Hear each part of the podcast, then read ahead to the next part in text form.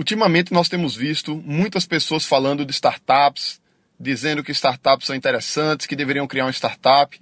Existe um grande movimento ligado a isso no Brasil. Mas o que é exatamente uma startup? E será que isso é moda? É exatamente sobre isso que nós vamos falar nesse episódio.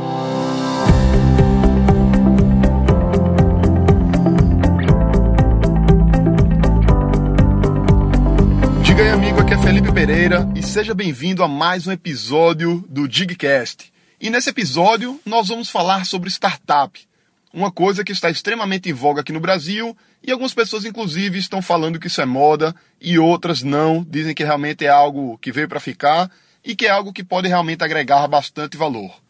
Estou muito feliz em estar aqui com você. O Digcast está bombando, estamos entre os 100 podcasts mais vistos do Brasil na iTunes em vários dias seguidos, e isso me motiva a continuar cada vez mais aqui produzindo esse conteúdo para você. Bom, antes de entrar na discussão do tema startups em si, na verdade, se ela é moda, se não é, e como criar uma startup assim por diante, é importante nós esclarecermos o que é uma startup.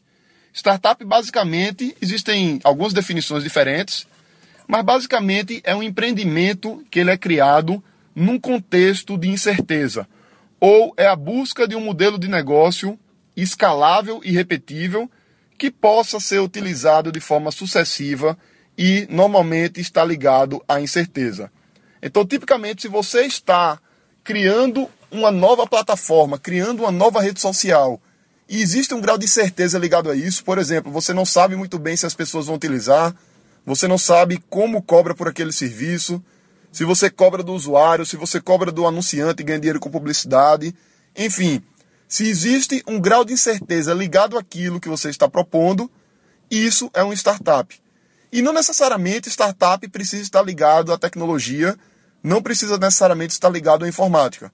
Você pode ter startups em outros contextos que não necessariamente TI. Porém, como uma das definições de startups está ligada à questão da escalabilidade, que é a, a possibilidade do negócio crescer sem que o investimento cresça na mesma proporção, a gente acaba tendo muitas startups diretamente ligadas à tecnologia.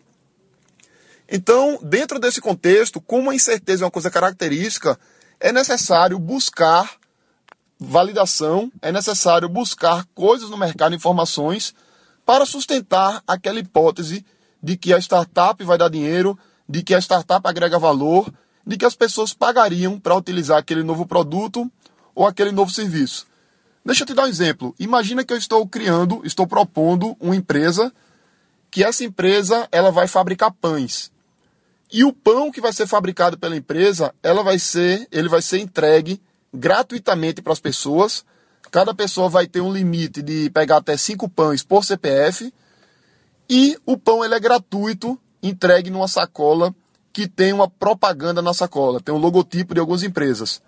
E essas empresas elas anunciam nas sacolas de pão para que o pão seja entregue gratuitamente. Tá? Então, um exemplo que eu estou inventando aleatoriamente aqui enquanto estou gravando esse episódio para você. Só para você entender o que é o contexto da startup. Então, nesse exemplo que eu dei, que não é um exemplo de tecnologia em si, não é um exemplo de informática, nós temos várias incertezas associadas. Por exemplo, Será que as pessoas vão ficar satisfeitas em comprar apenas cinco pães, não comprar em receber apenas cinco pães por CPF por dia? Outra hipótese, será que o anunciante gostaria de anunciar no saco do pão e ele anunciaria um valor suficiente para financiar os cinco pães que a pessoa que está levando para casa vai levar de graça para ter a marca dele? Que tipo de canal de comunicação seria mais interessante para essa startup, para essa empresa? Enfim, existem várias coisas que são incertas e o empreendedor que está querendo criar esse empreendimento, ele precisa testar isso no mercado. Então ele precisa entrevistar as pessoas, ele precisa tentar colocar aquilo para vender e precisa realmente validar. E a cada teste que ele faz, a cada interação, a cada entrevista, a cada pesquisa, a cada tentativa de venda, ele está mais próximo de validar a sua startup, ele está avançando dentro do processo da startup, mesmo que ele descubra uma coisa negativa. Então, por exemplo, nesse exemplo que eu acabei de dar, ele descobre que as pessoas não querem comprar apenas cinco pães. Elas não estão satisfeitas com os cinco pães. Então, mesmo que ele descubra isso e que isso inviabilize o modelo do jeito que ele planejou originalmente, ele está evoluindo. A startup dele está evoluindo. Por quê? Porque agora ele descobriu uma coisa que ele não sabia. E uma vez que ele descobre isso, ele está mais próximo do sucesso da startup dele. Então ele vai fazendo as validações até o momento em que ele descobre exatamente como é que a startup funciona, até o momento em que ele valida todas as hipóteses dele. E aí essa startup, ela, esse negócio, na verdade, ele deixa de ser uma startup e passa a ser um negócio sólido, uma empresa consolidada que já tem um modelo de negócio definido e aí não tem mais incerteza associada. As startups elas estão muito em voga aqui no Brasil, basicamente porque existe muito recurso envolvido. Tá? Tipicamente, a taxa de sucesso de startup é muito pequena. Então, imagina que alguém investe em 20, 30, 40 ou 50 startups para que uma dê certo. Porém, esse investidor ele coloca, por exemplo, 10 mil reais ou 100 mil reais em cada startup. E coloca lá, por exemplo, 100 mil reais em 100 startups. Então ele está colocando ali 10 milhões de reais. Vamos supor que dessas 100 startups, 99 elas deixem de existir. Só que aquela startup que deu certo, ela multiplica em muitas vezes o dinheiro do investidor. É por isso que está se falando tanto startups, é por isso que tem tantos investidores procurando essa alternativa de investimento e é por isso que tem tantos empreendedores buscando criar startups dentro do mercado. Existe uma pequena disfunção, na minha opinião, que tem muita gente criando startup com o objetivo de conseguir investimento. E o objetivo da startup não é conseguir investimento. O objetivo da startup é atender pessoas, é prover soluções para as pessoas, é conseguir clientes e gerar negócios. O investimento é uma forma dessa startup ela alavancar sua atuação, ela escalar, como nós falamos. Então não faz muito sentido você pegar um investimento para um negócio que você nem validou, que você nem testou. Muitas vezes você não tem nem cliente, às vezes eu já vi empreendedores que não sabem nem como é que a startup vai ser monetizada. Ou seja, eles não têm ideia de como é que vão ganhar dinheiro. E aí reclamam que os investidores no Brasil não querem investir, que o mercado é difícil, mas na verdade essas pessoas estão com o mindset incorreto na minha leitura.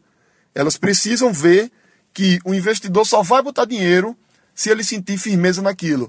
E quanto mais madura a startup tiver, quanto mais certeza, quanto mais testes, quanto mais validação o empreendedor fez, mais fácil vai ser ele conseguir investimento. Existem várias metodologias para a criação de startups. Você pode criar o seu modelo de negócio usando o Canvas do modelo de negócios, do Alex Osterwalder. Você pode usar a metodologia Lean Startup do Eric Rice. Enfim, isso aí são coisas que dariam outros episódios do Digcast. Inclusive, são coisas até que eu pretendo, em outro episódio, abordar essas metodologias para startups. Mas nesse episódio, a ideia principal é te mostrar as possibilidades que existem e que realmente existe um potencial muito grande para você criar uma startup, impactar não só o Brasil, como também o mundo com essa sua startup e receber investimentos para crescer esse seu negócio e ocasionalmente vendê-lo e ganhar muito dinheiro com isso.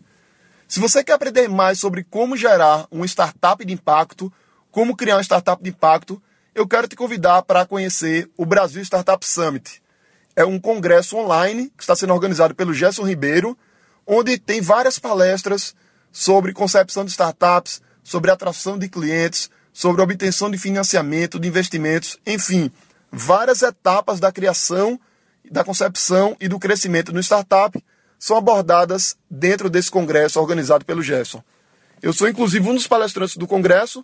Eu vou estar palestrando na sexta-feira e eu vou deixar aqui na, na descrição desse episódio um link para que você possa clicar e se inscrever no Brasil Startup Summit.